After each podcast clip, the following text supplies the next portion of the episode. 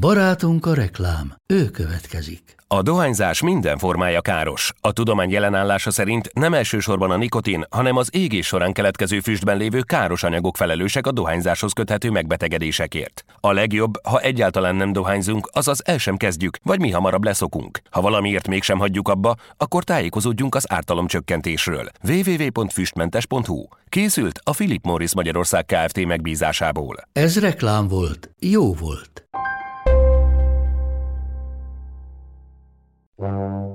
A Digisport bemutatja Teljes terjedelem Magyarország első futballpodcastja Baumstark Tiborral és Haraszti Ádámmal.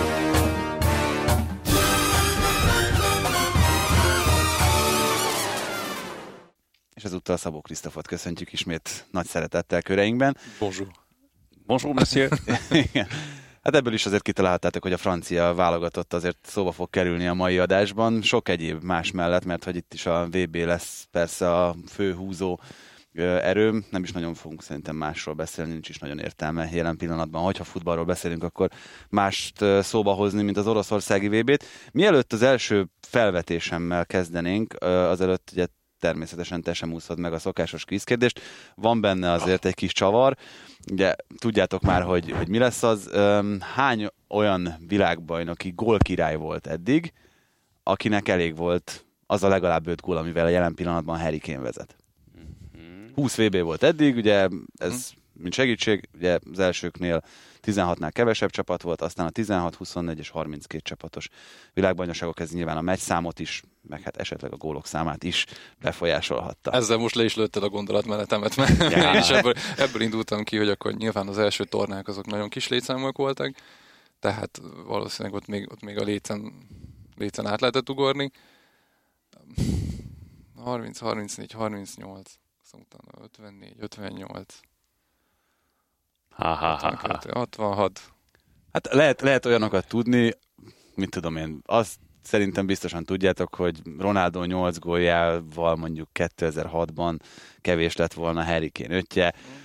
Kocsis Sándor sem le, tudta volna megelőzni, Fontaine sem tudta volna megelőzni. Tehát csak egy mondok egy párat, de, de Hát, azért... Akkor a, a kérdés pontos megfogalmazása, tehát hogy az, hogy hangzik, hogy hány olyan gól király volt, aki kevesebb. van. aki Tehát lehetett egy vb több is. Ha, igen.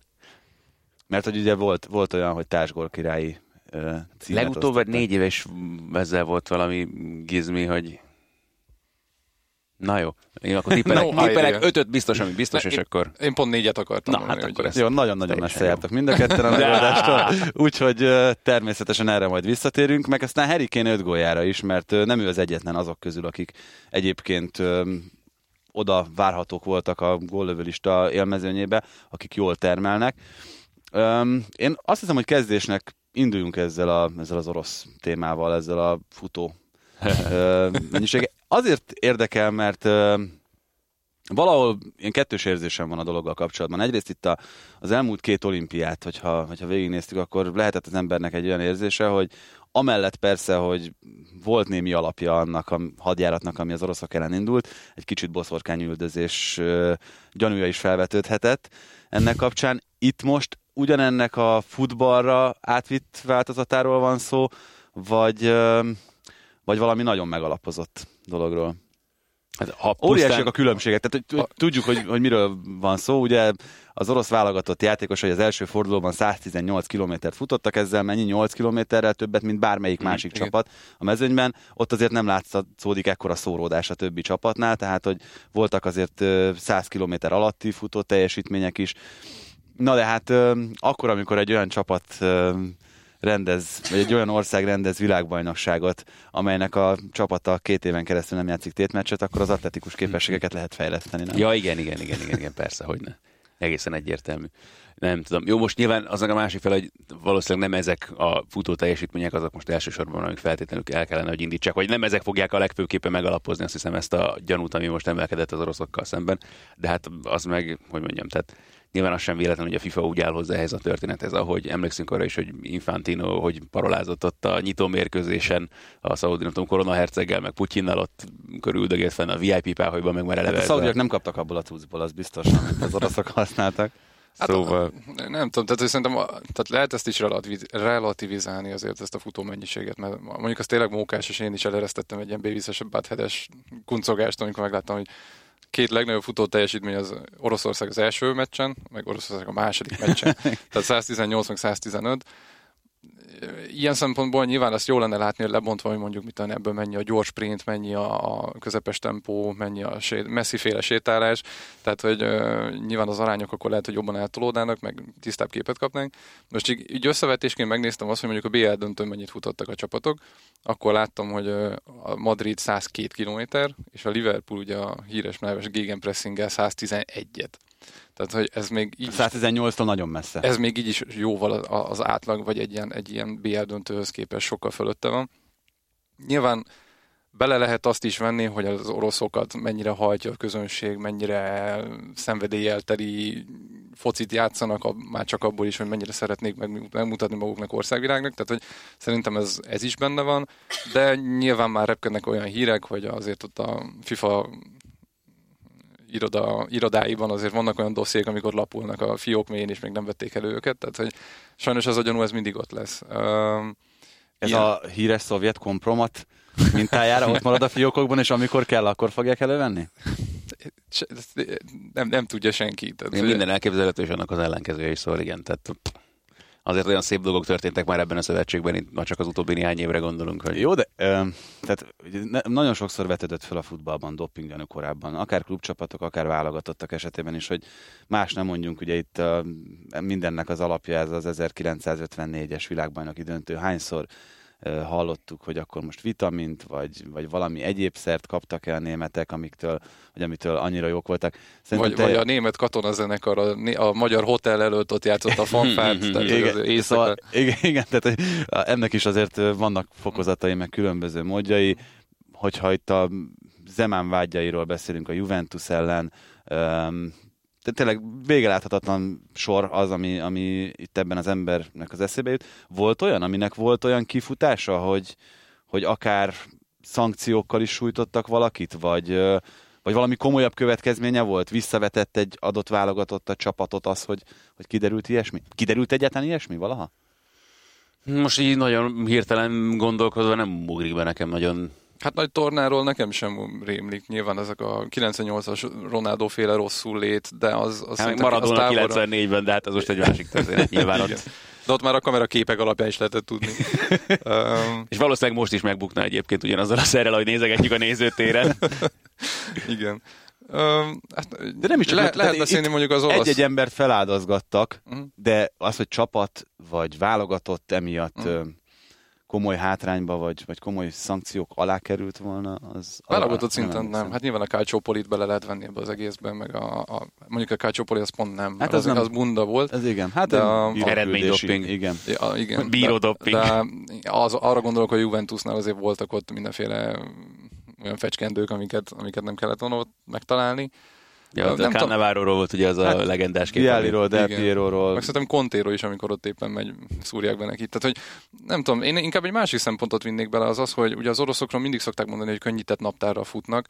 Uh, ugye az ő csapatuk az 16 csapatos, tehát az ő bajnokságuk 16 csapatos, néztem, hogy hogyan épül fel a naptáruk, tehát december, tavaly december 11-én ért véget az őszi szezon, és utána március elején kezdték újra. Tehát nyilván nekik azért benne van az, hogy fizikailag talán egy kicsit rá tudnak játszani, játszani a frissességre, Uh, és az EU, top európai bajnokságokhoz képest pedig egy héttel korábban végeztek. Tehát, hogy szerintem azért...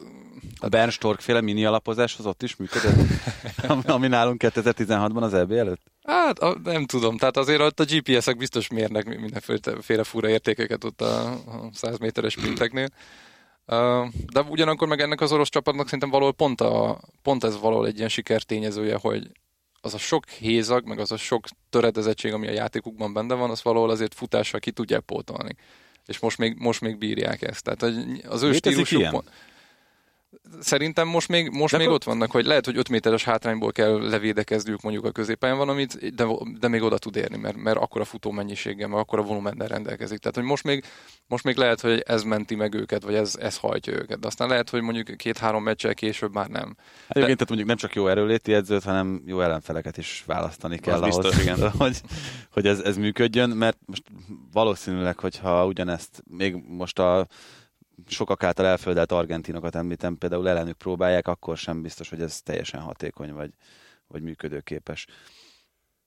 Nem tudom, szerintem már így is túl sokat áldoztunk ennek a Igen, nem, kíváncsi voltam egyrészt, hogy, hogy, hogy ennek egyáltalán milyen kifutása lehet ennek a történetnek, meg szerintem ez egy olyan dolog, amivel az oroszok nyilván kevesebbet akarnak foglalkozni, a FIFA még kevesebbet, de, de szerintem mindenképpen említésre sőt, érdemes. Sőt, persze. Nekem azért volt egy kis déjà érzésem, hogy 2008-ból talán, az az EB, amikor Ársavin iszonyatosan megmutatta, hogy ahogy berobbant, és emlékszem, hogy gyakorlatilag volt ott egy meccs már. Talán, Hollandok ellen. Ahol, így az, az, hogy azt az első két meccsen nem játszott, valami ilyesmi volt akkor Ársavinnal, nem? Hogy... Igen, igen, igen. És hogy gyakorlatilag már magának passzolt, olyan gyorsasággal hm. tudott körbefutni mindenkit. És akkor is már mindenki arról beszélt, hogy az orosz, orosz bajnokság az, az milyen, milyen felosztású, és hogy mennyivel, mennyivel felkészültebben tudnak érkezni. Lehet, hogy hasonló mintát követünk most is. Akkor talán még ráadásul tél-tavasz rendszerű volt a bajnokság náluk, tehát nem úgy volt, mint most, hanem azt hiszem még, hogy akkor később kezdték, meg úgy összefejezték be valahogy így. Eredetileg azon gondolkoztam, amikor, amikor még pár napja elkezdtem töprengeni, hogy mi legyen a kérdés, hogy fölteszem azt, hogy hány olyan válogatott nyert világbajnokságot, amelyik az utolsó csoportfordul előtt még nem, járt, nem áll továbbjutásra. Hmm. Most szerintetek erre megvan az esély, és talán nem olyan nagy titok, hogy, hogy kire gondolok, aki egyáltalán esélyes lehet. Argentina? Akár. Én szerintem nem fognak tovább jutni. Nem pedig meg Nigéria? Hát... Ö... Hát ami kuplerájott most van. Igen, tehát hogy ez nem, nem az a fajta igen, csapat. De, de ez nem lehet ö, jó irányba kontraproduktív? Hogy, hogy, hogy, hogy ekkora, ekkora baj van, ennyire eltemették őket, és most, hogyha tényleg, hogyha abba belegondolunk, hogy egy siker elegendő lehet ahhoz, hogy, hogy pályára álljanak, és onnantól kezdve kiki meccsek következnek, ahol már szerintem sokkal inkább az egyéniségek döntenek, mint a csapat. Tehát én, én lehet, hogy ezzel, ezzel vitatkoztok, de azt mondom, hogy míg a csoportmeccsek fázisában az igazán esélyes csapatoknál azok működnek igazán jól, akik már most csapattá vannak gyúrva, addig az egyenes kieséses fázisban persze ugyanúgy kell a, a masszív védekezés, meg a, meg a kompaktivitás ott is, de azért ott, ott egy-egy villanás, egy-egy olyan egyéni teljesítmény dönt általában, ami mondjuk a csoportmeccseknek nem mindig sajátja. Hát nagyon-nagyon úgy, vagy nekem az jön erről az argentin csapatról, hogy ott edzős játékosok között a harmónia az, mint olyan nem igazán létezik, és ez már kiindulási alapnak biztos, hogy nagyon rossz. Az eddig látott teljesítmény kiindulási alapnak szintén biztos, hogy nagyon rossz. De az az igazság, hogy én nagyjából ezt is vártam egyébként az argentin válogatottal, ugye a világbajnokságot megelőzően, szóval emlegettem már sokat ezt a spanyolok elleni barátságos meccset, amit én közvetítettem, akkor azért nagyon csúnyán belenéztek egy elég ordas nagy pofonba, és tehát az egyértelmű, hogy Számpali azóta sem találta meg a csapatát valahogy tényleg az az érzésem is, hogy a játékosok se igazán fogadták el se őt, se az elméleteit Meg a futballal kapcsolatban. Igen. Hát, hogy, ö, én visszanéztem a második félidejét a horvátok elleni meccsnek, és tényleg csak kíváncsiságból azt néztem, hogy amikor pályára lépett Dybala a 67.-68. perc környékén, akkor közöttük milyen játék kapcsolat alakul ki messzivel, mert azért eléggé közel játszottak egymáshoz, tehát akkor, amikor Dybala érkezett középen, akkor Messi mozgott ki a jobb szélre, amikor ez fordítva történt, akkor, akkor éppen ennek az ellentéte esett meg, és egy egyetlen egy átadást számoltam, ami, egyébként, egyébként Messi-től Dybalához ment, de az is egy ilyen muszájból történt. Tehát az volt az ember érzése, hogy ahogy jön föl Messi a labdával, akkor kínosan ügyel arra, hogy még véletlenül se fordítsa a fejét jobbra, mert ott, ott Dybala helyezkedik. Most nem azt mondom, hogy ez a legfőbb oka az argentin bukdácsolásnak, csak nagyon jól leírja a csapaton belüli dinamikát, meg állapotokat. Hát én azt, azt azért nem gondolnám, hogy te pláne ilyen helyzetben, amikor tényleg kacsfaszban van a csapat, és menni kell, akkor ezen gondolkodnám ezt, hogy hogy van akkor sem basszulok, hogy még beteg, és a csapat is beledöglik. Pláne, hogy tudjuk azt, hogy ő meg aztán biztos, hogy tehát nem hiszem, hogy van ember, aki jobban szeretne a világbajnok lenni jelen pillanatban, úgy unblock az egész tornán, és tehát akkor nem hiszem, hogy ilyen gondolkodom, azt el tudom képzelni, hogy akkor annyira, mint a versenyló, csak előre nézve gondolkodik, akkor már pedig egyedül akar mindent megoldani. Hát ez, akkor ez a része nem gondolom, hogy... Tehát, hogy Dybala sem kerestem ezt mm-hmm. Nagyon szerintem, tehát én azért nem hiszek ebben az argentin feltámadásban, mert amikor mondjuk ég a ház, és azt sok, sok, sok csapatnál láttuk, akkor általában az, azt tudja kimenteni őket, hogyha vannak kapaszkodók. És ez lehet egy csapatnak az alapjátéka. És lehet a világ legegyszerűbb, tehát tényleg, hogy ad neki ezt a labdát, ő majd kivezet, és akkor majd valamilyen, valamilyen módon eljutunk be legalább a félpályán túra, és akkor majd ott lesz valami. A másik, hogyha mondjuk vannak vezéralkatok, és akkor ők azok, akik tényleg oda mennek, lekevernek egy tastit, és jó, jó irányba fordítják a fejeket ebben az argentin csapatban se nem az alapjátékot nem érzem, se nem azokat a vezéregényiségeket, akik akkor sem szegik le a fejüket, amikor mondjuk nagyon, nagyon kezd össze csapni a hullám a fejük. Hát de ott van ott a menni, aki belerúg a labdával bárkibe, hogyha fekszik, úgyhogy meg. Hát ha, ha k kell, akkor még ott lehet feltámadás, de fociban nem gondolom. Tehát, és San Paoli neki, nekem annyira, tehát olyan szempontból még talán lehetne valami, hogy még fellázadnak az edző ellen, mint mondjuk azt 2006-os VB, francia csapat, ott is ugye az első két meccsen bukdácsoltak, de azért közel sem volt ennyire kilátástalan a helyzet, csak ott a 2002-es árnyak azok, hogy megjelentek, és akkor már jött az újabb kudarcnak a, a démona. De aztán a harmadik meccsre ugye a Togó ellen megjött Vieira, jött Zidane, és szépen úgy, úgy, úgy megmutatták magukat. De ilyen szempontból lehetséges egy olyan dinamika, amikor azt mondják, hogy San, Pauli, San Paulot inkább leültetik, vagy elzárják egy, egy szertárba, és azt mondják, hogy oké, akkor innentől mit csináljuk meg ezt az egészet. De ezt Valami ilyesmiről lehet hallani egyébként most, hogy ezek a plegykák terjengenek, hogy San Pauli leülhet a kispadra, csak igazából szava nem lesz a meccshez meg. De érződik ezt? Mert én, én ezt sem érzem, de én azt érzem, hogy, hogy nagyon sokszor, tehát amikor most ugye caballero volt ez a, ez a bakia, mindenki kétségbeesve és szégyenkezve nézett utána messzire. Mint hogyha, mint hogyha meghúzták volna apának a kocsiját, és akkor ez a úristen, fú, hogy tehetem jóvá ezt a hibát, lenyírom a füvet egész hétvégén, és nem tudom, hogy a fél évig is. Tehát, hogy volt egy ilyen ez, ez, ez, egy nagy, ez, ez, egy nagyon jó észrevétel. Nekem is egyébként folyamatosan ez az érzés. Most nem csak Caballero. Hát ő, ő a csapatban az biztos, hogy a kápó, vagy nem tudom, minek nevezzük. Igen, és te, tényleg valószínűleg a játékosokban benne van ez, hogy, hogy mi vagyunk a bénák, hogy, hogy ezt a szerencsétlen Igen. Zsenit nem tudjuk egy világbajnoki címhez segíteni, és ez biztos, hogy benne van a, az argentin futbalista lélekben. De, de ez valahol nem jó szerintem ez a fajta ez dinamika. Tehát, hogy ilyen, ez, a, ez a messiás várás, tehát, hogy van, amikor ez túl nagy teher, van, amikor nem, és messzit, tehát már a himnuszoknál, ahogy fogta a fejét, már lehetett érezni, hogy ott, ott valami van.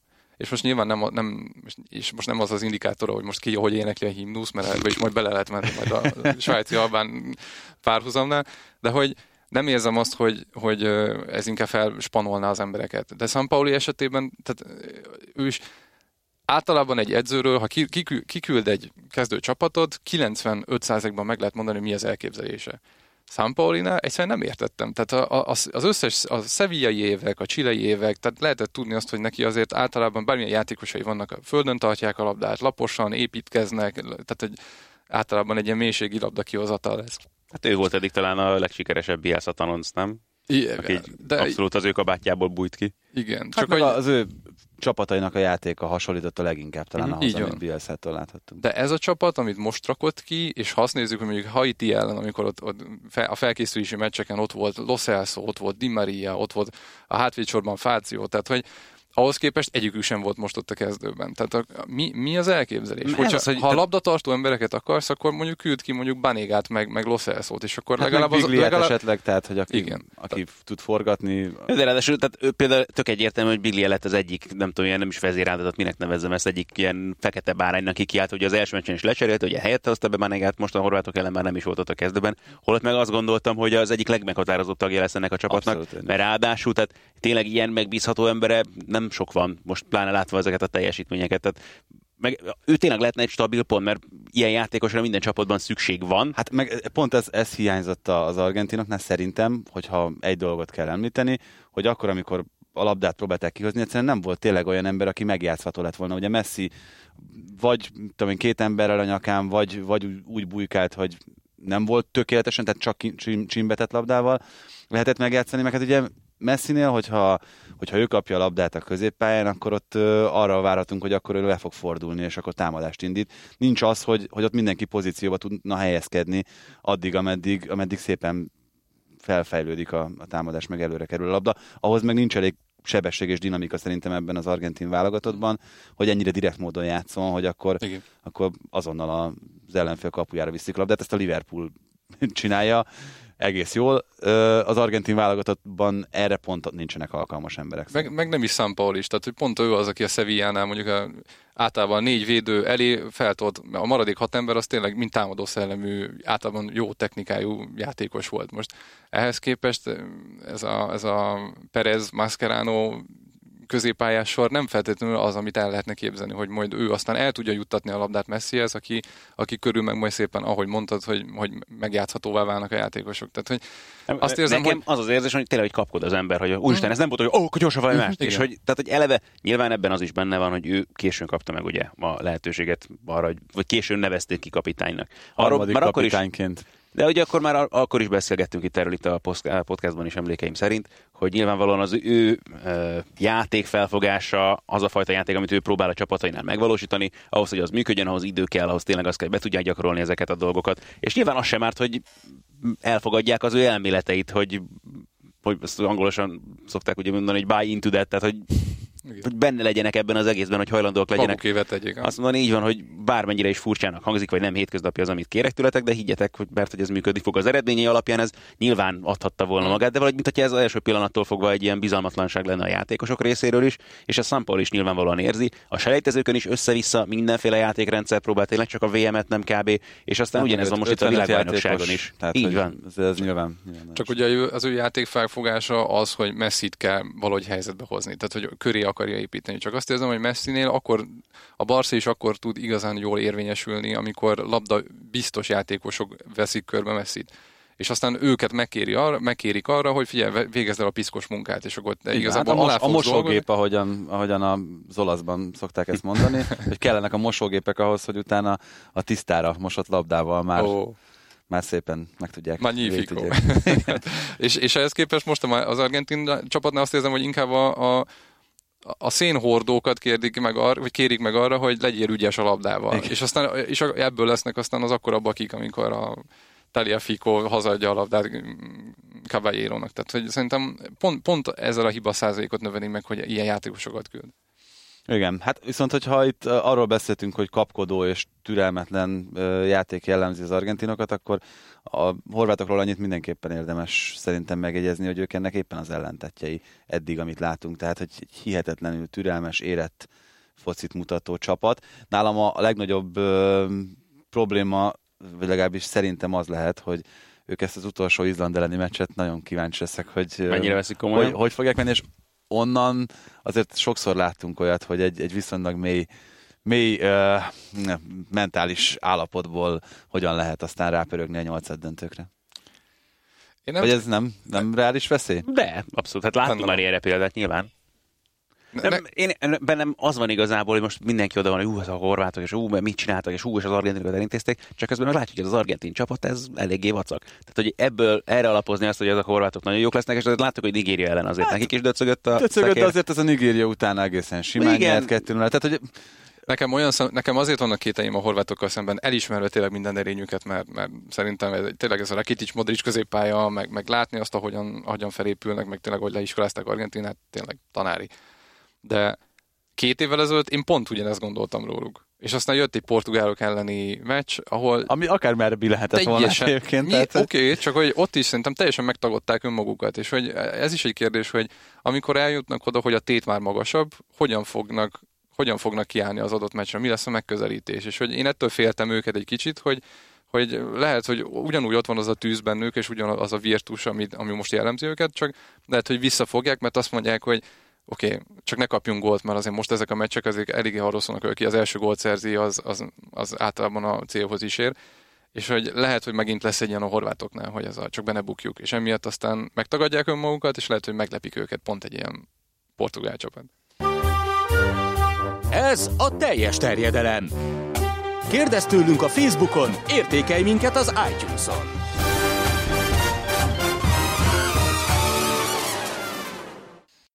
Gyorsan szaladjunk végig az esélyeseken itt egy kivétellel, mert hogy Brazíliát én azt hiszem, hogy még azért nem feltétlenül ismerhettük meg annyira itt ezen a, ezen a két meccsen, amennyire, amennyire meg kellett volna ismernünk.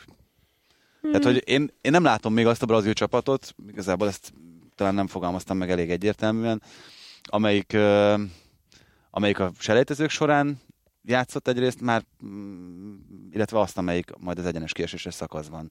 Nekem pont az jutott eszembe, hogy talán túlságosan kiismerhetőnek tűnik egyelőre ez a brazil válogatott, és pont ez a második meccs, mint hogyha ezt húzta volna egy kicsit alá, hogy még az extrát nem látom bennük, vagy Viktorral arról beszéltünk itt valamelyik nap pont a VB24-ben, hogy ő azt gondolja legalábbis, hogy itt még a csoportmeccseken van egy ilyen fajta teher rajtuk, hogy még ők sem mernek annyira, nem merik szabadjára engedni a saját virtuozitásukat. Viszkozitásuk. A, így van, igen, igen, igen, ne- nem csúszik eléggé, nem, Bocs. a fogaskerekek egymáson. Szóval lehet, hogy ez is benne van aztán a pakliban itt ezzel kapcsolatban, csak hát a kieséses szakaszban meg akkor mitől lenne majd gördülékenyebb a dolog, tehát akkor, akkor nem lesz rajtuk nyomás majd. Hát akkor nagyobb lesz rajtuk a nyomás, de, de én még mindig azt érzem, mintha kicsit saját magukat kötnék gúzsba. És ezeket azért valahol el lehet szakítani talán ezeket a, ezeket a kötelékeket. De én azt érzem, hogy, tehát, hogy maga a játék felfogása, hogyan játszanak, és az a, az a fajta egyensúlyra törekvés, hogy mindig többen legyünk a labda mögött, mert akkor az a tuti biztos, tehát ez a, ez a felfogás az edző részéről is, ez, ez, ez most még érvényesül. És talán Brazíliánál érzem azt, amit a legtöbben szoktak mondani, hogy azért egy tornát az fel kell építeni, és ez nem úgy van, hogy csak berobbansz, aztán Elejétől a ahogy- többig gáz. Az az egyik kedvenc ilyen edzői közhelyem, amikor azt mondják, hogy nyolc döntőt kell játszanunk. És nyolc döntő, és eljutunk a döntőig, ahol döntőt játszunk. Tehát, és hogy, hogy szerintem, szerintem Brazília lehet, tehát hogy talán rajtuk érzem azt, hogy valamennyire ezt felépítik. Csak ugyan lehet, hogy ez egy optikai csalódás, és hogy igazából ők sem találják meg az egyensúlyt a, a között, hogy legyenek a mosógépszerelők, és, és Neymar kapcsolatával. Mert Neymar az első meccsen azért nagyon elszigetel, el volt szigetelve, nagyon sokszor ha eljutott hozzá a labda, akkor onnantól nem tudta vissza, megjátszani a társakat, belement a falba, tehát hogy nem tudom azt, hogy mennyire mennyire érvényesül most az a braziloknál, hogy, hogy adjuk azért Neymarnak a labdát, mert most ő a sztár, és ő a, ő a mi vezérünk, de közben meg látjuk azt, hogy eléggé szabadon gazdálkodik ezzel az egésszel, tehát emi, emiatt egy kicsit így visszafogjuk magunkat. Tehát, hogy szerintem ők, ők ezt az egyensúlyt próbálják meg valahogy bepotméterezni. Hát meg az egy szerintem nagyon kényes egyensúly, amit viszonylag nehéz beállítani a brazil csapaton belül, hogy ebben a csapatban mindenki boldog legyen. Tehát, hogy itt most konkrétan az, hogy, hogy én gyanítom, hogy ezért van ott Neymarnak a fodrásza, manikűröse, Alisonnak a fodrásza, hogy, hogy egyszerűen meglegyen az a komfort érzés a játékosokban, hogy srácok, itt, itt tényleg itt ti vagytok a pályán kívül a királyok, amíg a pályán történik, akkor azt azért én határozom meg, itt most Csicsinek a, a szavait, vagy a vélt szavait vettem kölcsön. Szerintem ez így működik. Ez az egyik. A másik, hogy itt a németeket meg a brazilokat azért hoznám körülbelül ugyanabba a halmazba, mert hogyha, hogyha azt kell néznünk, hogy melyik csapat mögött áll talán a legnagyobb, és mondhatjuk, hogy a legprofibb elemzőstáb, akkor én ezt a kettőt mondanám. Mély hallgatásba burkolóztunk. Én, én ezt nagyjából megerősítem, mert én, a, én a, az ilyen frankofón csapatokra látok rá, ott, ott azért nem közel sincs akkora apparátus, akik, akik ezzel foglalkoznak. Nyilván mindenki felkészül, de nem... Tehát amikor néztem most is a, amikor, amikor a németek ott őrjöngtek a cross gólya után, és hogy, hogy hány ilyen technikai szakember volt az, aki ott még fe- felállt és ugrált, tehát hogy valószínűleg létszámban is sokkal nagyobb a hozzáadott érték. Csak akkor ebből a szempontból barom érdekes, hogy mire gondoltak Mexikó ellen. Tehát, hogy nem ott Igen, hát meg az, hogy, hogy ennyire nem volt B-terv. És ö, azért szerintem az most már egy, egy top csapatnál elvárás, hogy ne kelljen a szünetig várni ahhoz, hogy, a, hogy a, az akár a, a B-tervet ezt elővezesse valaki, hanem tényleg De úgy legyen egy tűnik, ilyen hogy a B-terv az. Mário Gomez, nem? Tehát most nekem... Ennyi? Hát most mondjátok, nem, nem így tűnt egyelőre? Hát de ez de. így komikusan hangzik, de, de amúgy de. Mert tehát, hogy mondjuk, hát tehát pont az az, hogy két évvel ezelőtt pont, hogy ugye nekik ez kiesett, és ezzel is bukták be gyakorlatilag, hogy nem volt egy, egy centerük. Ne- Nem tudom, nekem a, a, a Hönigsteinnek a könyve jut eszembe, aki, aki ugye ez a, a újra a csúcson, vagy a Das, Das Reboot. Reboot Igen. Igen. című könyvben írja azt, hogy ugye a 14-es sikert is az alap, alapozták meg, az SAP-t megbízva létrehoztak egy alkalmazást, amin a játékosok mindig tudtak akár a saját helyzetükre, vagy a saját pozíciókra, vagy akár a, az ellenfélre vetítve így kimondottan ilyen, ilyen szegmentált tartalmakat kapni róluk, hogy azzal is felkészülhessenek. Mert hát megértették. Hoffenheimnél biztos ezt használják már régóta. Igen. Igen. És akkor nyilván ez elő volt adva, hogy a 21. század diadala, és hogy úgyis mindenki a, most már a okos telefonról nyomja ezeket, és hogy ehhez képest, mint hogyha ezt a tudást, ezt a kollektív tudást, ezt most annyira nem csatornázták volna be, és mint hogyha meglepték volna őket a mexikóiak. Csak érdekes módon szerintem az, ami az első meccsen kibukott, hogy ott a középpályás védekezés az nincs biztosítva, hogy hatalmas hézagok vannak, hogy Kroos igazából nem tud, tehát hogy max előrefelé tud védekezni, de hátrafelé nem nagyon. Ugyanez Ez- Kedirával kapcsolatban. Igen, és akkor ott kikapták Kerirát, bejött ugye Rudi, de közben meg, tehát hogy az ő kiesésével Gündogan meg úgy valamennyire azért kompenzálta, de, de még, még azért ugyanúgy megvannak ezek a mintázatok, tehát hogy ezt, ezt a problémát még ők nem oldották meg. Igen, nekem is ez a, ez a furcsa, hogy az, amit erről a német csapatról gondoltunk az elmúlt hat évben, hát körülbelül szerintem egy ekkora időszakról beszélhetünk, hogy, hogy ők ott azért mindig kompaktak, és annyi csereszabatos játékosuk van, akit, hogyha beteszel, akkor ugyanazt fogja tudni csinálni, ugyanúgy ismeri a rendszert, vagy legalábbis lőv annyit forgat rajta, és annyit alakít rajta, hogy meglegyenek azok az emberek, akik ezt tökéletesen tudják játszani. Akkor, amikor, amikor Götze a jó éveiben volt, akkor senkinek nem fájt különösebben, hogy nem volt klasszikus centerük, meg Klóze már kiöregedőben volt, meg ö, ott akkor volt egy, volt egy olyan plusz alternatíva ezzel, ami tökéletesen használható volt. Működött ez a, ez a játékrendszer Thomas Müllerrel is a németeknél. Tehát, hogy az emberek, én azt hiszem, hogy most is meglennének arra, még talán rajzt is kipróbálható lenne ott, de ez csak egy ilyen, egy ilyen felvetés a részemről. Szóval meglennének az emberek, de, de pont ezt nem érzed, hogy, hogy, hogy itt ez egy, ez egy működő rendszer. Az emberek lehet, hogy magukban működnének, itt valami, valami ott az összeszerelésnél lett elrontva. Az egyértelmű, hogy Mexikó tökéletes választ talált arra, hogy mi az ellenfél, vagy az ellenszer, mi az ellenfél saját maguk, szóval mi az ellenszer erre a fajta játékra, és ez is lehet valahol megoldás, meg itt már ugye itt a jó nézték, a, nézték a. Manchester City meccseit és a, és a West Ham játékát a, a Premier League. Nem tudom, a David moyes vagy még Na. Igen, tehát hogy valahol a, az, ami 2014-ben is nagyon működött nekik, ez, az, ez a visszatámadásos védekezés, ez mint hogyha most, most nagyon köhögne. És hogy nem, tehát hogy nehéz ezt most megállapítani, hogy azért, mert mert az emberek nem, nem jók hozzá, vagy csak szimplán olyan játékhelyzetekben kerülnek, ahol túl nagy a lemaradás, és akkor emiatt azt mondják, jó, akkor inkább, inkább hátra spurizok. Jó, de akkor hol van az, amiről beszéltünk még tavaly? Hogy ők lettek a U21-es Európa bajnokok, megnyerték a B csapattal a konfederát, vagy a C-vel a konfederációs kupát.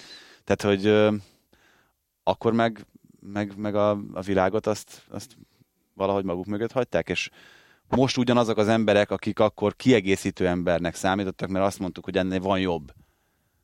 Azok most Hát a jobbat nem látod, nem? A, jobbak azok valószínűleg lehet, hogy nem jobbak, mint, mint azok, akiket kiegészítő embernek gondoltunk, bár ugye Timo Werner számomra azért nem volt meggyőző eddig. Hát igen. Tehát itt kezdődnek igazából a De problémák. ő, ő tavaly a kiegészítő kategóriába sorolt játékos volt szerintem. Hát igen, az nagy kérdés mindig, hogy egy, nagy tor- egy sikeres időszak után egy adott csapat mennyire tud átvedleni egy, egy újfajta csapattá. Tehát, hogy, hogy ott vannak azok a vezérek, akik, akik addig meghatározták a csapat gerincét, és hogy ugye nagyon sok edző ebbe bukik bele, hogy nem tud megszabadulni ezektől a játékosoktól, mert lehet, hogy eltelik 3-4-5 év, és még mindig ugyan, pont ugyanolyan szépnek látja őket, mint azelőtt. És Hát hogy, Lám Schweinsteiger ugye magától mondta itt azt, tehát ebből a szempontból viszonylag szerencsés volt Löv, nem? Hát, vagy két éve nem. Amikor még az Ésfensterger még betolta a franciák ellen. Tehát, hogy, de hogy most, most már igen, ő is eljutott oda. De, de mondjuk egy Thomas Müller ugyanúgy még a csapatban tart, miközben azért valljuk be, most még nagyon mellette van a tornájának. Igen. És, Igen. és egy, egy Timo Werner, akit mondasz, aki, aki meg pont, hogy azért elég, eléggé használható éles fegyver mondjuk egy letámadásnál, most, most kevésbé érvényesül szerintem ebben a szerepben, miközben akár most ugye inkább szélsőként játszotta, de közben meg tízesként is ugyanúgy hozható lenne. Csak uh, ahhoz meg nem biztos, hogy úgy van összerakva a csapat, hogy most oda tegye be. Tehát, azt érzem, hogy azért még ő is, még ő is rendezgeti az unókártyákat a kezében a löv, hogy, hogy akkor most éppen melyik, most az egykörvő kimaradszot dobott be, vagy inkább a plusz ketteset. Spanyolok. Haha. Mit össze is vonhatjuk őket a portugálokkal, mert szerintem nagyon-nagyon hasonló meccset vívtak itt a, a második körben. Mhm. Volt egy olyan kérdés, ami nekünk szólt még talán kettő adással ezelőtt, hogy mit gondolunk, hogy a spanyoloknak meg a portugáloknak ezután az első meccs után lesz-e komoly problémájuk a következő kettő fordulóban, mert azért Marokko és Irán is gyengébbnek tűnt, mint ők. Hát És Irán még simán tovább juthat. igen, de pont erre számítottunk, nem? Hogy, hogy az ilyen nehéz lesz, és ilyen, ilyen nyökögős, nyögvenyelős. Hát pláne ezzel a Lopetegi féle balhéval, még itt, ami ugye jött a spanyoloknak minden mellé, és most nem is tudom, hogy melyik a meglepőbb egyébként a két meccs közül ebben a csoportban a spanyoloké vagy a portugáloké itt ezzel kapcsolatban. Hát visszakaptuk a 2016-os Európa bajnok válogatottat Portugáliától, nem? Abszolút, teljesen. Igen, ebből a szempontból az volt meglepő, amit Spanyolország ellen csináltak, tehát most Hát jó, tehát a negyedik percben született gól az nyilván Igen. Szükséges volt ahhoz, hogy ez az ott így alakuljon. Ott sem szerettek volna egy hat gólos meccset játszani szerintem. nyilvánvalóan. Hát, és itt sem, és az be is jött már a második fordulóban. Uh, tegnap viccelődtünk azon itt a VB24-ben is, hogy vajon azért titokban hívogatja még Lopetegit Jero, hogy mi a használati utasítás ezzel a csapattal kapcsolatban, meg mégis akkor kit hová kéne cserélni akkor, hogyha bajban vannak, meg mégis mi volt neki pontosan az elképzelése. Mert azért az látszik, hogy Lopetegi nem feltétlenül a hétköznapi gondolkodás mesdjén állította össze ezt a keretet. Gondolok itt arra, amin talán itt is élsz előttünk már, hogy négy jobb hátvéd van a keretben, azon ugye, hogy gyakorlatilag Rodrigot hozta el B-tervnek, akkor, hogyha úgy tetszik, mint olyan embert, aki klasszikus centerként bevethető, akkor, hogyha mondjuk Diego Costa és Aspas nem működik meg ez a játék, amit... De mondjuk, tehát Diego Costa jobban működik, mint Timo Werner. De, Az biztos, az biztos. Ó, egy, De- ez de- nagyon de- érdekes egyébként, tehát azzal, hogy Costa kihagyta, nem tudom, a szezonnak az első felét gyakorlatilag, lehet, hogy ez kellett neki az, de hogy annyira harap a csávó, de mondjuk egyébként ezt meg talán akkor meséltem, amikor ugye Lerit volt az Európa Liga döntő után, hogy néztem a Marseille elleni meccs előtt a döntő előtt ugye az edzésüket, és hát nyilván komoly dolgokat nem csináltak, de volt két kapus játék, ami nagyon viccesen nézett ki egyébként, mert volt egy nagy kapu, azt hiszem az egyik 16-oshoz letéve, és volt egy kiskapu a másik 16-oshoz letéve, és akkor így játszottak egymással, és Costa a kiskapura támadott, és bekotort valami gyötrelmes gólt az edzésen, de hogy annak is úgy örült, meg úgy örjöngött ott utána, és említettem ezeket a párzó mozdulatokat, amit ott a keresztléccel végzett örömében az edzés közben, de hogy egy edzésen tényleg úgy ment azért, hogy begyötörjön egy nyomorult gólt, hogy az hihetetlen, hogy a ez a csávó, csávó. egészen elképesztő, és hogy iszonyatosan éhes. Azt a Fabregas interjút meg említettem, most múltkörömben beszélt róla is, hogy, hogy egyébként meg amit meg nem tudok elképzelni egyébként, vagy olyan furcsa az alapján, ahogyan a pályán ő viselkedik, hogy alapvetően az ő csapattársait nagyon szeretik, és hogy ő egy abszolút mókás figura a csapatnál, a- klubjánál, a Chelsea-nél is ez volt, annak ellenére, hogy például egy büdös szót nem volt hajlandó angolul beszélni, de hát nyilván nem a hajlandóság volt elsősorban a kérdés ezzel kapcsolatban, de hogy nyilván gondolom, hogy akkor meg a, a válogatottnál ez még inkább működhet, annak ellenére, hogy például ugye vele kapcsolatban nekem mindig ez a kétségem volt a spanyol válogatottban, pláne azzal, hogy ugye Brazíliából lett beimportálva ebbe a keretbe, hogy vajon ő mennyi, őt mennyire fogadják el a társak. De úgy tűnik, hogy akkor azért ez csak helyére került. Va- Vannak azok a típusú játékosok, akikre azt mondod, hogy örülsz, hogyha te csapatodban van, de nagyon Így van. Hát, hát Diego Costa tökéletes ebből a szempontból. Hát, igen, sose szeretnék Diego Costa játszani, nem is fogok valószínűleg. Legyetek képen a futballvilág legérdekesebb történéseivel. Hallgassátok minden héten Magyarország első futballpodcastját, a teljes terjedelmet.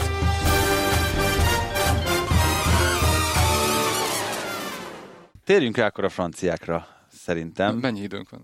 Hát még soha, úgyhogy, úgyhogy, úgyhogy még, még ezt bőlére ereszthetjük. Böllérre? én- Böllérre. Én, én nem is mondok semmit, kíváncsi vagyok, hogy te eddig mit látsz. Ú, ez most Nem, az a baj, hogy, hogy most bármit mondanék, az valószínűleg sokkal kevésbé lenne autentikus, miután kevesebb francia forrásból táplálkozom, meg ö, legfeljebb abban egyezünk, hogy mind a ketten láttuk, amit eddig a franciák csináltak. Aha.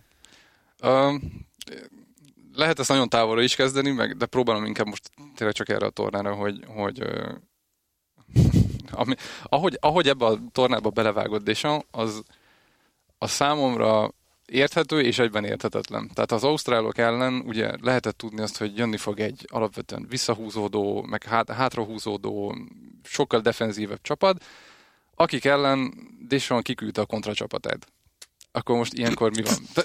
és, hogy, és, hogy, és a felkészülés során pont az olasz válogatott ellen kezdte, vagy küldte ki ezt a fajta csapatot, ahol Mbappé, Griezmann, Dembélé, a, a támadó hármas, és, és kiválóan működött, mert a, a, az olaszok ugye kisajátították a labdát. Tehát Deschamps simán mondhatta azt, hogy oké, okay, gyertek, oké, okay, Hát a hello. Bonucciék is egészen magasan helyezkedtek ahhoz, hogy ezt, Igen. ezt meg lehessen futni Így ezeket a van. területeket. Így van, és aztán egy, egy, egy gyönyörű szép három egy lett belőle, ahol, ahol lehetett azt mondani, és, és, hogy ebb, és ez, az, ez a furcsaság Deschamps-ban, hogy ő ebből azt a tanulságot vonta le, hogy mi transitionben, tehát ez az át, átváltás védekezésből támadásba, mi ebben sokkal jobbak vagyunk, pozíciós játék, meg labdatartás, ezt ne nagyon erőltessük, én inkább ebben a csapatban hiszek.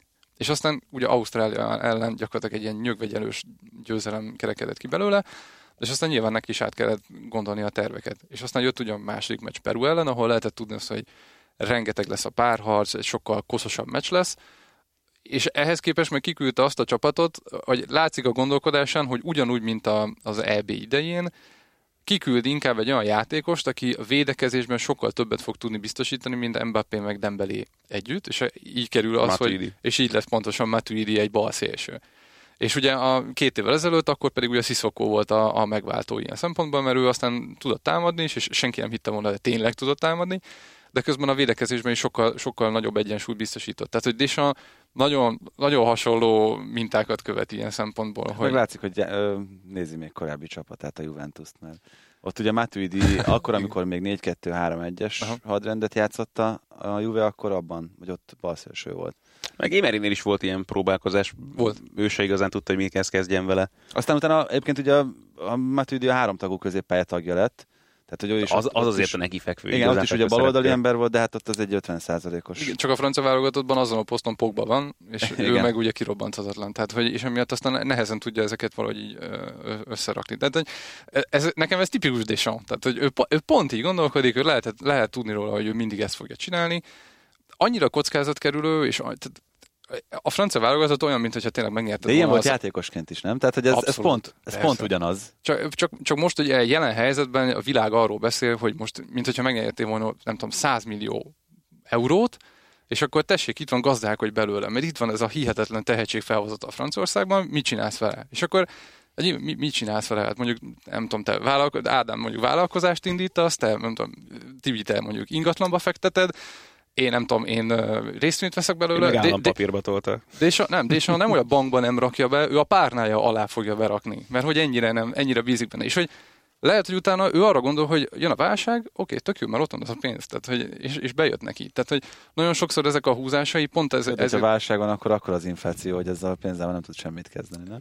oké, jó. Tehát, hogy a, a gondolkodásában mindig az van, hogy, hogy vigyázni kell attól, hogy jön a vihar, és hogy emiatt aztán nem szabad túlvállalni magad. Igen, csak tehát abszolút egyetértek, megértem, de, de hogyha Ausztrália meg Peru ellen a vihartól tart valaki, akkor... De, de, igen, akkor mi lesz majd itt a komolyabb ellenfelek ellen, vagy? Szerint, szerintem főleg az első meccsen lehetett érezni rajta, hogy mennyire fél ettől, a, ettől az egésztől, hogy, hogy, hogy akkor tényleg három védekező szellemű, vagy három középpályást, egyáltalán három középpályást kiküldeni. Mi, a, mi, a terv, mi az alapterv egyébként a franciáknál? Tehát, hogy ez a, most mondtad, hogy, hogy ebben az átmenetben gondolja Deschamps jónak a, a csapatot elsősorban.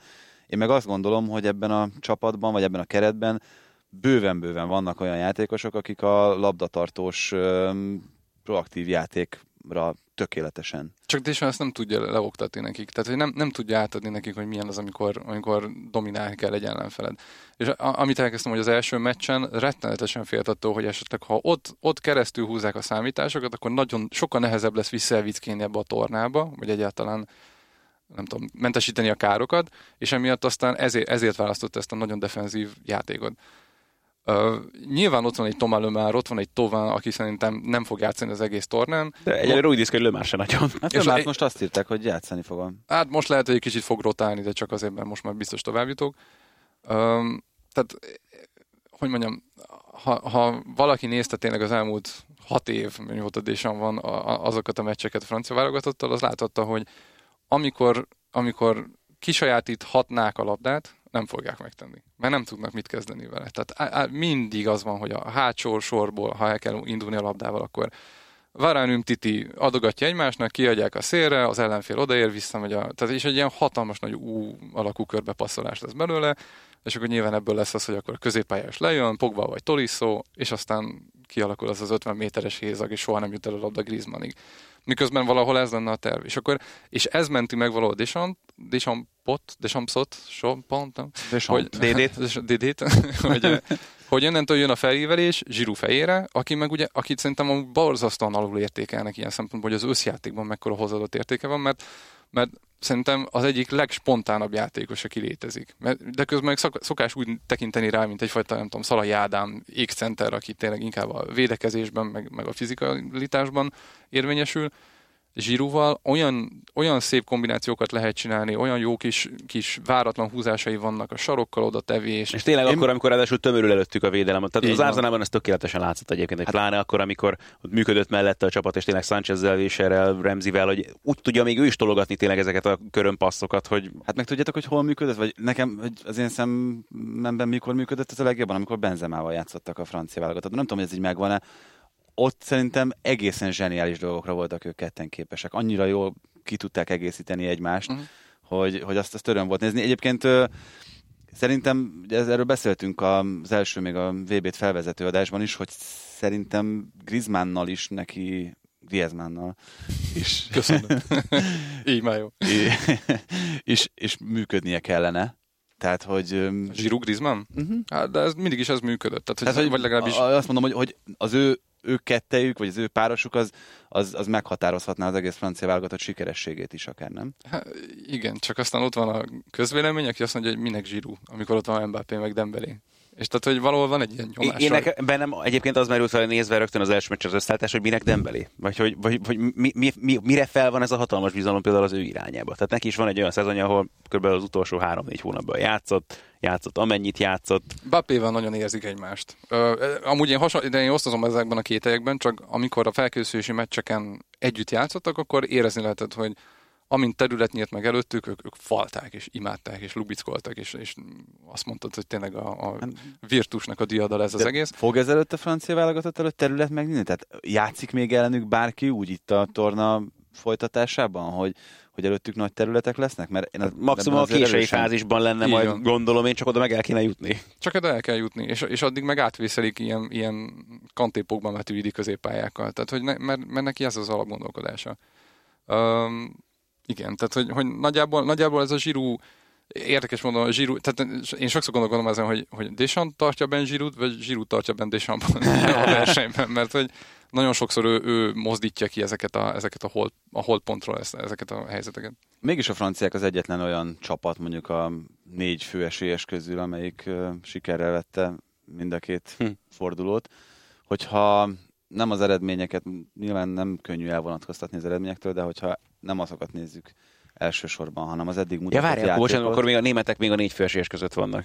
Hát igen. Mert, mert egyébként az eddig láttatok alapján lehet, hogy lassan Mindjárt- Belgiumot kell oda tenni. Igen, igen, mindjárt azért itt a, erre a belga-angol párosra szerintem érdemes lesz kitérni, de hogyha az eredményeket levonjuk, akkor ezt a négyet elnézve tényleg jól gondolkozott az, aki azt mondta, hogy mindenképpen ebből a négyesből fogja valaki megnyerni a tornát? Mármint akikről eddig beszéltünk? Hát ugye Brazília, Spanyol, Spanyol, Spanyolország, Francia, Német. Franciaország, Németország. hát szerintem a brazilok mindenképpen, tehát ők még azért bőven, bőven tartalékolhatnak, vagy tehát, hogy bőven van még pot- potenciál bennük. A németek szerintem, tehát Szerintem ez, ez, a, ez a német paradoxon, hogy, hogy azt mondod, hogy már nincs ott Lám, meg Schweinsteiger, meg, meg nem is áll össze úgy a játék, amiért lenézed őket, de ők emiatt aztán felhú, felszívják magukat, és aztán eljutnak majd egy elődöntőig, tehát hogy ez mindig benne van, de szerintem, szerintem ilyen játéka nem, nem biztos, hogy, hogy olyan messzire tudnak eljutni. Argentina, én, én, én az argentinokkal kapcsolatban nem tudtam mindig, nem értettem mindig, hogy mi ez, a, mi ez az optimizmus, mert szerintem Messinek a, az a halo effektje, ez, ez uh-huh. mindig torzítja így a, az értékeléseket. Uh, és ki van még, még a spanyolok? Hát a spanyoloknál meg, tehát a spanyoloknál szerintem nyilván a, azt le, ki lehet szúrni könnyen, hogy azért a védekezés az nem, nem az erősségük most, és elképesztő hézagokat tudnak maguk mögött hagyni, és a kapus teljesítmény is. Hello, hello, Ami, hello, ez, ez a hello, legnagyobb Manchester meglepetés velük kapcsolatban egyébként. Ah, hogy igen, erre erre azért nem sokan Igen. számítottak, hogy DH akár gyenge pontként is Igen, de hogy említhető lesz. de ha van egy játékos, aki elég jól meg tudja találni, vagy jól választja ki a csatáit, az pont Sergio Ramos, aki, aki meg pont, hogy ezekben a kieséses kiki fáz- fázisokban tudja úgy szépen elővenni. Nekem egyébként, hogyha nem lett volna ez az egész Lopetek is balhé, a spanyol válogatott lett volna a legnagyobb esélyesem erre a világbajnokságra. Tehát hogy Mhm. Tényleg annyira jó volt látni őket játszani. igen, És igen. tök egyértelmű volt, hogy megvan a rendszer, megvannak hozzá a játékosok, centire kiszámolta tényleg az egész keretet, ahogyan összerakta Lopeteg, hogy minden a saját ízlése szerint, így ez működőképes lett, lesz. Úgy tűnt, hogy a játékosok is abszolút egy húron pendülnek vele, és akkor jön ez az égtelen baromság, komolyan mondom a világbajnokságot, hogy de komolyan, tehát fú, és ebben az lesz a legszebb, hogy négy hónap után fogják elküldeni Madridból szerintem majd az embert, amikor így áll bele a csapata majd a szezon elején, a, nem tudom, mert ugye ott se tudjuk még, hogy mi lesz majd, én nagyon előre rohantam most itt ezzel kapcsolatban. Iszonyatosan sajnálom ezt az egész hülyeséget, ami ott történt, mert egyébként meg tényleg olyan élmény volt eddig látni ezt a csapatot játszani, és tényleg tehát minden adott ahhoz, hogy egy, egy harmonikusan jól működő csapat működ, legyen majd, és ehhez képest meg volt megint ez a nyugdíjcselés. Az egyébként, amiről itt ejtettünk néhány szót, hogy ki milyen élményekkel érkezik a válogatottba, azt szerintem azért itt kiderült az elején, hogy egy viszonylag döntő tényező. Tehát az, hogy a, a most, hogyha Real Madrid játékosait nézzük, hogy nyilván azért is nyert a Real Madrid az elmúlt három évben a bajnokok ligájában, mert ilyen játékosai Há. vannak, mint Kroos, Modric. Ez a szabadrugás gyerekek. de, de hogy, hogy, hogy, azért ennek szerintem biztos, hogy van egy ilyen lélektani szerepe is, hogy azok a játékosok, akik valamilyen komolyabb siker után uh, kerülnek a válogatottba, akármilyen hosszú volt számukra a szezon, azok sokkal uh, könnyebben ezt a pozitív energiát, ezt, ezt fel tudják használni. Itt a, főleg a világbajnokság kezdeti szakaszában, mert aztán utána egyre inkább azokból a, az energiákból és azokból az élményekből kell táplálkozniuk, amik itt már a VB-n érték őket. Hát például, hogyha ezt tényleg egy argentin játékosra fordítjuk le, akkor abból túl sokat nem meríthetnek, ami, amit eddig kaptak. Na de nem menjünk el semmiképpen szó nélkül amellett, ami ott ebben a belga angol csoportban történik. Ugye pontosan ugyanúgy áll a két válogatott. Még az is elképzelhető, hogy a sárgalapok száma fogja eldönteni, hogy ki lesz a csoport első, és ki a második. És hát ugye itt látom, Krisz, hogy uh, hoztál egy, egy ilyen tervezett tágrajzot, hogy egyáltalán nem mindegy, hogy ki lesz ott a csoport első, és ki a második. challenge. Mondjam nektek, ez az egyetlen, hogy, hogy egyetlen ki lapot hoztam magammal. Nem, hát csak felrajzoltam magamnak, hogy ja. ha esetleg majd elgondolkodunk arról, hogy ki, kivel kerülhet össze, akkor hogy legyen előttem egy ilyen kis puska. Hát ugye a, a, az angol-belga ugye a japános csoporttal tud összekerülni, és akkor a, az angol csoportból az első a Japán, Kolumbia, Szenegál, illetve hát most már ugye csak ők jutnak tovább, tehát hogy valamelyikükkel fog összekerülni. Csak utána, tehát még, még, ha még azon is át tudnak verekedni, akkor utána jön a, a brazil, mexikó, német. Igen, ez a kérdés, hogy, hogy, azt, hogy az ágak közül melyiket akarják választani. Igen, igen, igen, igen. Úgyhogy, hát nem tudom, ugye tegnap elhangzott már az a poén, hogy na most kéne igazán náingolni, amikor a sárgalapot kéne összeszedni ahhoz, hogy csoport második legyen a csapat. Mert hogyha most egy 0-0 van, akkor tényleg az dönt, hogy melyik csapatnál volt több sárga, illetve piros lap. Szóval ez, ez egy nagyon furcsa, meg egy faramúci helyzet, nem? De szerintem ezt most nem nagyon tudják befolyásolni. Tehát, hogy szerintem igen, én is abban bízom, hogy, hogy el, el, elengednek ott van. az értekezletek. Ez, ez már reménykedem én is. Bár egyébként meg azt látod, hogy a Southgate most összerakta például a csapatát, nem hiszem, hogy akkor erre ne térnének ki mondjuk majd a meccset megelőzni, hogy akkor 70. percben, hogyha ez a helyzet, akkor ezért mi legyen meg, hogy legyen. Tehát, hogy... Nyilván van, van terv. Az a kérdés, hogy, hogy mondjuk létezik-e az a terv, akár Martinez, akár Southgate fejében, hogy hát figyeljetek, srácok, itt vagyunk, szépen játszottunk az első két meccsen, nagyon szépen le is hoztuk, megnyertük mind a kettőt. Azért Menjetek fel és játszatok. És, ezt, ezt az angolokkal kapcsolatban azért tudom egy fokkal jobban elképzelni, mert ugye most már tényleg az a néplélek az utóbbi néhány évben arra felé végre, hogy akkor nem úgy kezeljük a csapatot, mint titkos esélyes, meg akkor izé ott kell lenni, és, és meg is nyerhetjük akár a világban, csak mit tudom én, hanem hogy tényleg elfogadták azt, hogy ez, ennek a jelenlegi angol generációnak a képességei nagyjából limitáltak, és akkor nem, nem szabad tőlük nagy megváltást várni. Na, mondjuk ehhez képest most jött ez a meccs Panama ellen, ami aztán lehet, hogy megint felébresztett a futball szurkoló lelkekben a lángokat, de ebből a szempontból egy fokkal jobban el tudnám képzelni most azt velük kapcsolatban, akkor hagyjuk, játszunk, legyen egy jó meccs ebből, és akkor lesz egy vagdalkozós, nem tudom, 4-4. Mi minden maradt még ki a közvetítésekből? Azonnal megtudhatjátok, a teljes terjedelem már is folytatódik.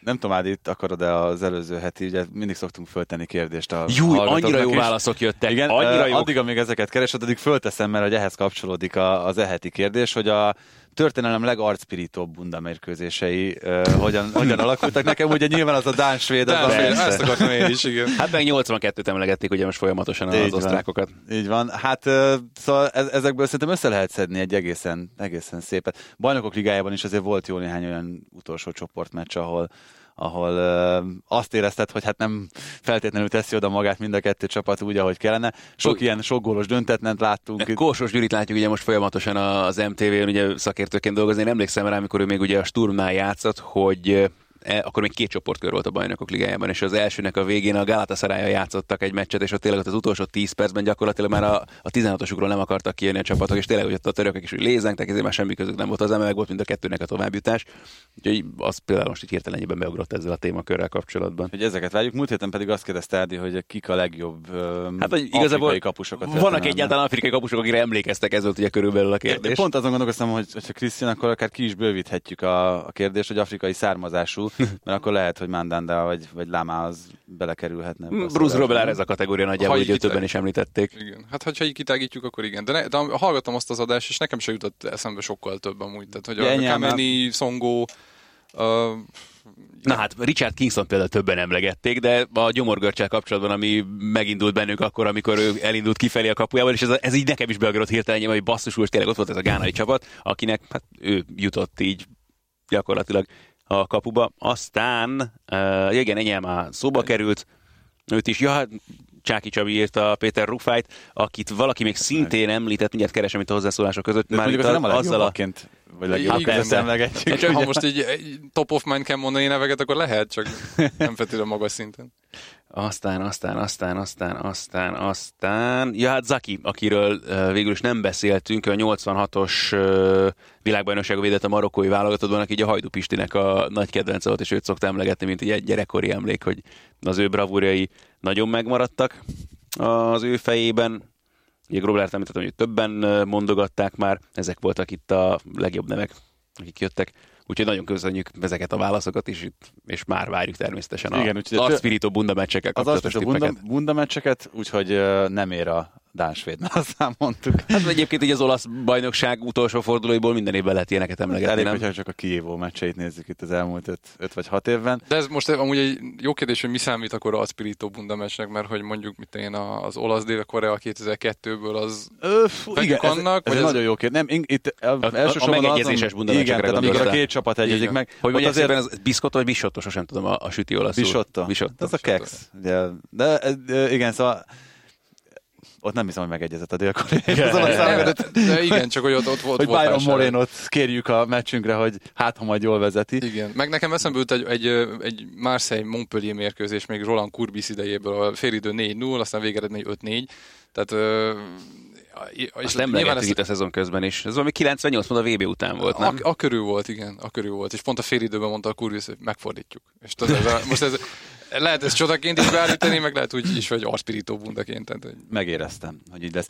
Afrikáról még azért öm, érdemes szerintem egy pár szót beszélni, mert hogyha Szenegál és a többi csapat teljesítményét ö, szembeállítjuk egymással, akkor szerintem eddig elég, elég nagy az eltérés, elég nagy a különbség. Most annak ellenére mondom ezt, hogy a nigériaiak nagyon szépen lehozták ezt a második fordulós meccsüket, de azért ö, a kontinenstől, és ugye nem véletlen, hogy neked teszem fel ezt a kérdést, azért a, a az Afrikában, az afrikai válogatottakban játszó játékosok nagy többsége azért még mindig Franciaországból érkezik, mondhatjuk, nem? Hát a, a, igen, a többségük igen, hát főleg ugye Szenegál tekintve. Hát Marokkó Marok- is hasonló Marokkó- kategória, igen. És, és nyilván Marokkó, Tunéziát is Tunézia, akartam mhm. még ide rakni. Egyiptomot mondjuk nem. De hogy, hogy igen, tehát ők azért elég, tehát alapvetően a francia akadémiai rendszernek a, a termékei. És pont ezen gondolkodtam, és, és beszélgettünk is néhány ismerősömmel, hogy azért 2002-ben, még a, az internetnek a nem tudom, pislákoló időszakában azért még mekkora meglepetés volt az, hogy a Szenegál hirtelen így berobbant, és aztán utána ugye lerabolták az egész válogatottat, Mhm. és mentek a Henri Camara, meg a Diouf. Pa- Pape Bubegyov, meg igen, tehát hogy Pape Bubegyov, de meg, és, és aztán hirtelen így megjelentek mind, mind Angliában, és ehhez képest Kalilu már... Fadiga. Ú, Kadiru Fadiga, igen. Uh, úgyhogy, de hát maga a, a szövetségi kapitány is, ő Bruno is játszott ugye szegény, Bir- igen.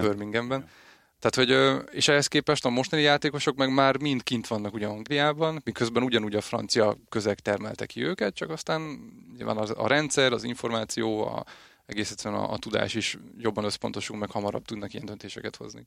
Igen, viszont ugye beszéltünk itt arról, azt hiszem pont egy adással ezelőtt, hogy én azt mondtam akkor, és, és ebben akkor Marosi Gergő is egyetértett velem, meg szerintem talán te is, hogy mint hogyha kevesebb lenne az olyan igazán kimagasló egyéniség, mint a, amilyen akár csak 6-8 éve Hát, volt. Az a vicc, hogy mondjuk nekem pont ugye az első emlékeim hogy nagyjából a 94-es világbajnokságról vannak, de azért olyan nagyon komolyak onnan nincsenek. 98-ban meg már nem is volt annyira jellemző. Ugye ezt a kameruni válogatottat szokták Roger Millával emlegetni, hogy mint az a, a színes afrikai foci, ami milyen jó volt nézni, és hogy ez gyakorlatilag el is tűnt körülbelül. Meg ugye még volt az a nigériai válogatott még 94-ben, de ezzel kapcsolatban már nekem sem nagyon van komoly emlékem, vagy de még nincsen komoly ebben, emlékem. Ebben simán benne lehet az, amit Krisz mond, hogy akkor még azért úgy rácsodálkozott az ember ezekre a játékosokra, hogy hú, őket nem látom hétről hétre. Na csak, Azt, hogy ők még tud. nem is ebben nőttek fel, tehát ők még nem azok a játékosok. Tehát ezek a srácok most már, hogyha nem is Franciaországban születtek, de ugye egy csomó futbalista ilyen, tényleg ilyen tizenéves korára már oda kerül ezeknek a csapatoknak az akadémiáira,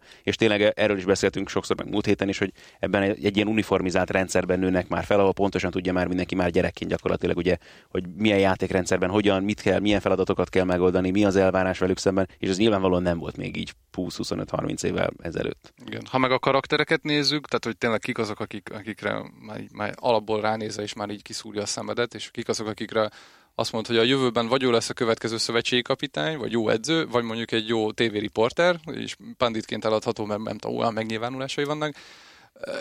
Lehet, hogy ilyen szempontból kevesebb a színes egyéniség. Már lehet, hogy pont azért, mert jobban koncentrálnak magára az elvégzendő feladatra, és most már azért a focisták is megtanulták felhúzni ezeket a falakat, amikor nyilatkozni kell, hogy Hát vagy, nem hogyha, nagyon beengedni a külvilágnak ezeket a hatásait. hát vagy hogyha kicsit gonoszabbak akarunk lenni, akkor az is azért talán itt említhető, hogy, hogy nyilván a legjobbak közülük, mint mondjuk Pogba, és Kulibáli mondjuk ebben szerintem egy üdítő kivétel, de lehet itt akár a belga válogatottban Bácsuáit vagy, vagy Lukakut is említeni, hogy azok bizony az erős európai válogatottakban játszanak. Nem tudom, egyébként azért, tehát azért, azért furcsa ezt mondjuk érvként felhozni arra, hogy, hogy minek köszönhető a visszafogottabb teljesítmény, mert Deszaiek idejében is ez, ez azért így volt, nem? Tehát, hogy ez már így volt, Sőt, így volt a 90-es években is. Nem, az most már ott tartunk, hogy tényleg, hogy azok a, tehát ezek a, a nagy országoknak a rendszerei, ezek termelnek ki annyi játékos, hogy ebből még a kvázi idézőjelben nekik se lejtsz, aki nem fér be az állválogatottba. Lepattanók, ha? Így van, lepattanóban bőven jók még ezekbe a csapatokba, és tudnak ilyen teljesítményt nyújtani, és ilyen csapatokat összehozni, amik eljutnak egy világbajnokság, és akár még meg is nehezítik akár komolyabb ellenfeleknek is az életét. Másrészt még szerintem a memória is csal ilyen szempontból, mert hajlamosabbak vagyunk szerintem azokra a meccsekre emlékezni, amik tényleg emlékezetesebbek. Most ez ilyen 2002-es önismétlés. nyitómeccs. Pontosan, Igen. és hogy, és hogy ezek a, ezeknek a meccseknek is megvan a maguk sajátos kontextusa, hogy amikor, a, és most pont hallgattam a, a, az RUCC-nek a nyilatkozatát erről, hogy amikor ők kimentek a pályára, akkor nekik az az életük meccse volt. Már Mhm. úgy mentek ki, mert Persze. tudták azt, hogy nekik ez egy speciális meccs Franciaország ellen, mert nagyon tö- a többségük ugye választhatta volna a francia válogatottat is, de hát Ahogyan ugye, Vieira tette, aki ott volt a másik oldalon. Akkor. Pontosan, pontosan. Tehát, hogy és, és, emi, és akkor, akkoriban kezdődött el egyáltalán ez a kettős nemzetiségi kérdés, amikor, amikor valaki letette a voksát, és akkor na most ő a hazáruló, vagy csak szimplán hű a gyökereihez, és akkor most akkor ki, De hát az kifelé sem vagy véletlen, hogy egy csomó olyan játékos van ezekben a csapatokban, aki utánpótlás szinten azért még francia válogatott volt, és aztán felnőttként jutott arra a döntés, hogy na jó, hát akkor én akkor most ezért, és nem azért valószínűleg, mert tényleg a honfiúi vér buzgott benne, és verte a szívét erőteljesen, hanem azért, mert egyszerűen nyilván a franciák nem mondjuk nem kerül szóba a felnőtt válogatott szinten már. És be Hát, is látta, hogy benne ennyi van. Csak a Szenegália pont ezt mondják, de a Szisé nyilatkozta ezt, hogy, hogy azon a meccsen úgy mentek ki, hogy, hogy meg akarták mutatni azt, hogy, hogy ha nem is voltak elég jók a francia válogatotthoz, attól még, attól még most megmutatják, hogy ki, ki, kicsodák ők. És hogy nem, nem gondolom azt, hogy ez az a, a szűkenvet, patriotizmus. szűkenvet patriotizmus, igen, Igen. ahol, ahol én most Szenegál zászlót tetováltatok mindenre, de hogy egyszerűen csak szimplán, a- amiatt, hogy van egy ilyen érintettség több szálon, emiatt neked is érzelmileg többet jelent Mhm. ez az egész. Hát lásd Svájc, Albánia. Na, hát azt akartam mondani, hogy tökéletesen rákanyarodtunk az záró témára. Tudunk ezzel kapcsolatban valami okosat mondani, vagy én nekem mindig azért, azért vagyok szemérmes ezekkel a témákkal kapcsolatban egy kicsit, mert ö, meghagyom a, az embereknek általában azt, hogy, hogy ők el tudják dönteni, Mhm. hogy mit jelent számukra az az ország, ahol felnevelkedtek, meg mit az, ahol születtek, ö, ahol esetleg a nagyszüleik élnek, és mondjuk amelyeknek a hagyomány, vagy amelynek a hagyományait követik. Én őszintén szólva ezt a, most annak ellenére, hogy, hogy próbáltam utána olvasni, ennek a koszovói és albán létnek a, a, a tökéletes interpretálását azért nem, nem tudnám magamra vállalni. Tehát az, hogy most kiérzi magát koszovóinak, de mellette albánnak, mert hogy, hogy olyan etnikumú, meg, meg tudjuk ezt fejteni? úgyhogy egy, vagy hát nem tudom, neked vannak koszovói albán gyökereid, de, de, de akinek nincsenek, azt nem tudom, hogy ezt meg tudja érteni, vagy fel tudja fogni. Hát nézd, nekem ugye nincsen, de most ilyen szempontból kicsit kiesek a szerepemből, mert nekem van egy ilyen érintettségem. Hogy én kettős állampolgár vagyok, én svájci magyar is, ami egészen abból fakad, hogy én, az, én, az én felmenőim azok nem a jugoszláv háborúból menekültek ki, hanem nekem a nagy, nagypapám a másik világháborúban került ki munkatáborba. Először Németországba, aztán Franciaországba, és akkor gyakorlatilag ő egy ilyen európai körutat tett, Franciaországban élt, ott megismerkedett egy lengyel nővel, ő lett az én nagymamám, de, de utána mind a ketten honosították őket ott Franciaországban. Átköltöztek Svájcba, hogy gyerekeik születtek, köztük az én apukám, és aztán svájci állampolgárok lettek. És aztán visszaköltöztünk ide Magyarországra, nekem az édesanyám magyar. Tehát ö, valahol, valahol tudok empatizálni azzal, amit Csaká tett, még, de mindjárt árnyalni fogom ezt is, de amikor valaki ilyen helyzetbe kerül, mint ahogy én, vagy akár Csaka, akinek szerintem sokkal nehezebb ilyen szempontból, mert ők, ők azért tényleg ténylegesen menekültek, és az ő, már a szüleik elmondásából is azért úgy szívják magukba ezt a kultúrát, hogy, hogy azért nyilván a, a hazához lehet, hogy hűek lettek volna, vagy lehet, hogy ha másképp alakul a történelem, akkor ők ott maradtak volna, csak szimplán kiszolgáltatott helyzetbe kerültek. Tehát emiatt, emiatt egyszerűen olyan helyzetbe kerülsz, ahol neked több hazád van. És most a svájciakat olvastam, ugye az észrevételeket is, nagyon, nagyon sok olvasata volt ezeknek a, ezeknek a sasos kézjeleknek, mert hogy egyszerre, kicsit mint a videóbíró, hogy ugyanazt a jelenet, ugyanarra a jelenetről többféle interpretáció van, és az egyik oldalról ott voltak a svájciak, akik azt mondták, hogy hát azért ezt nem kellett volna, ez nagyon szerencsétlen, de közben megértjük, és aztán a másik oldalról meg ott volt az, hogy hát ez inkább egy gesztus volt Albánia felé, ez nacionalizmus, és stb. stb. De volt egy a harmadik olvasat, ahol azt mondják, hogy ez való megható, mert hogy fogadott hazátként itt a lehetőség, hogy most megmutasd magad országvilágnak, de mégis azért úgy hazautalsz, és azt mondod, hogy hogy oké, okay, nekem ott voltak a gyökereim, de én alapvetően svájci vagyok, és én ezt vállalom. És hogy valahol, valahol ez akár van egyfajta szépsége így magában ennek a mozdulatnak. Úgyhogy ilyen szempontból azt gondolom, hogy az identitás egy, egy sokkal sokoldalúbb dolog, mint ahogy arról mondjuk a médiában tudunk olvasni, és ahol mondjuk a politika néha ezt tematizálja, és arról szól, hogy nem tudom, decibelekben lehet mérni, hogy te milyen hangosan énekled a himnuszt, akkor te magyarabb vagy a magyarnál.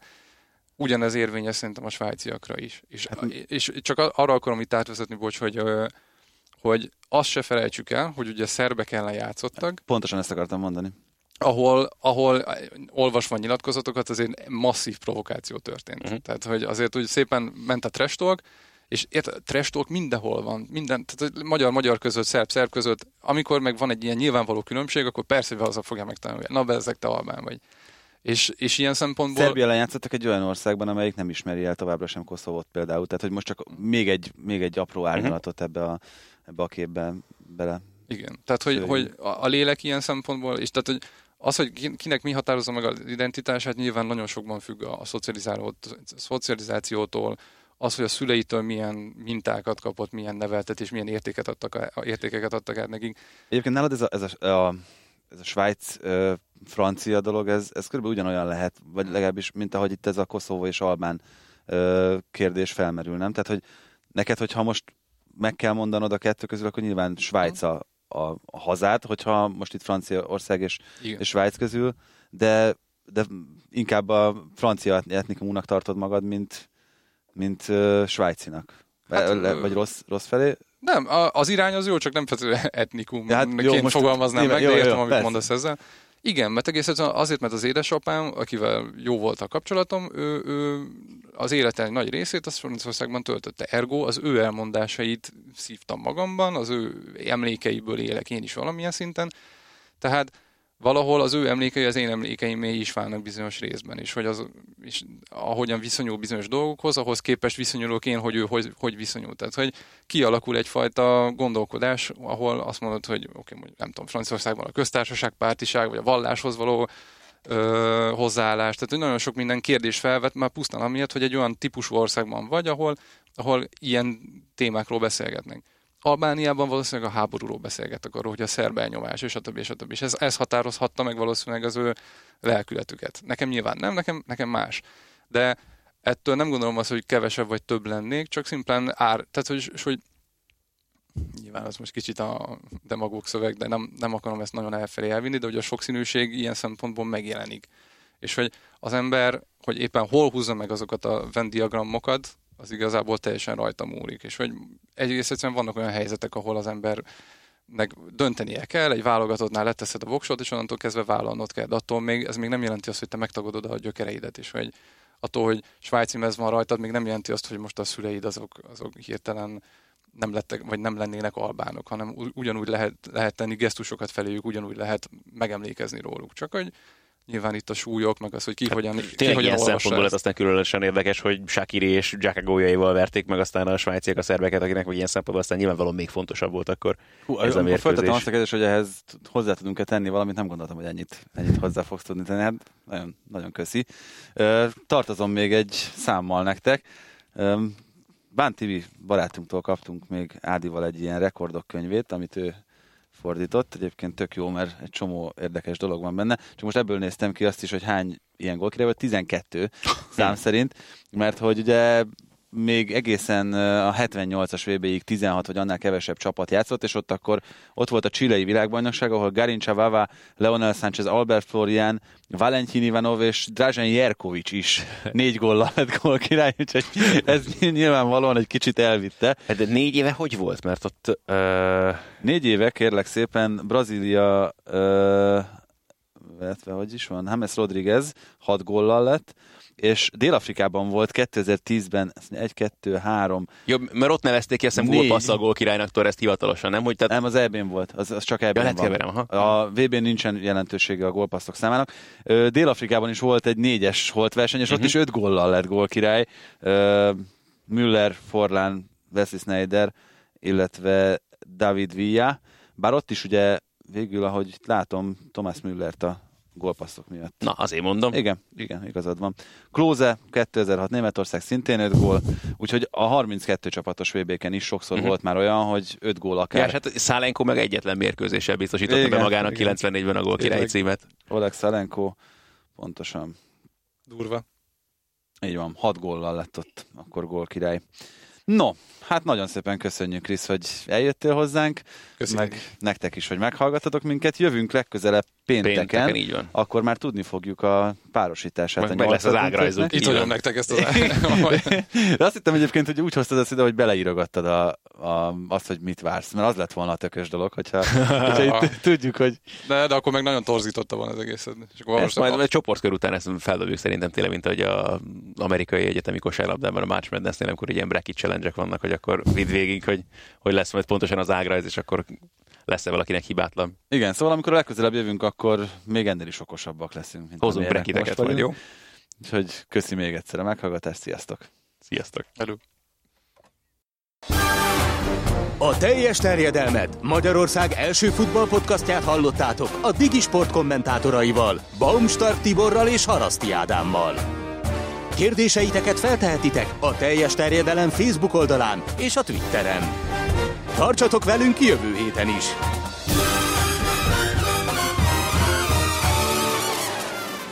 Ha más podcastekre is kíváncsi vagy, hallgassd meg a Béton műsor ajánlóját. El tudod képzelni, hogy a podcastet, amit éppen most hallgattál, fél év múlva már a mesterséges intelligencia generálja? Mi sem. De ha érdekel, eljött már a gépek lázadása. Hallgass bele az Embertelen podcastbe. Orsós Lajos vagyok, a műsor házigazdája. Egyelőre még élőben. Egyelőre. Fedezzük fel együtt, hogyan ismerkedik, randizik, mesél és vitatkozik Betty és Péter, két teljesen mesterséges intelligencia. Lajos, a podcast címét mond még egyszer, Léci. Oké. Okay. Embertelen podcast. Ez a műsor a Béton közösség tagja.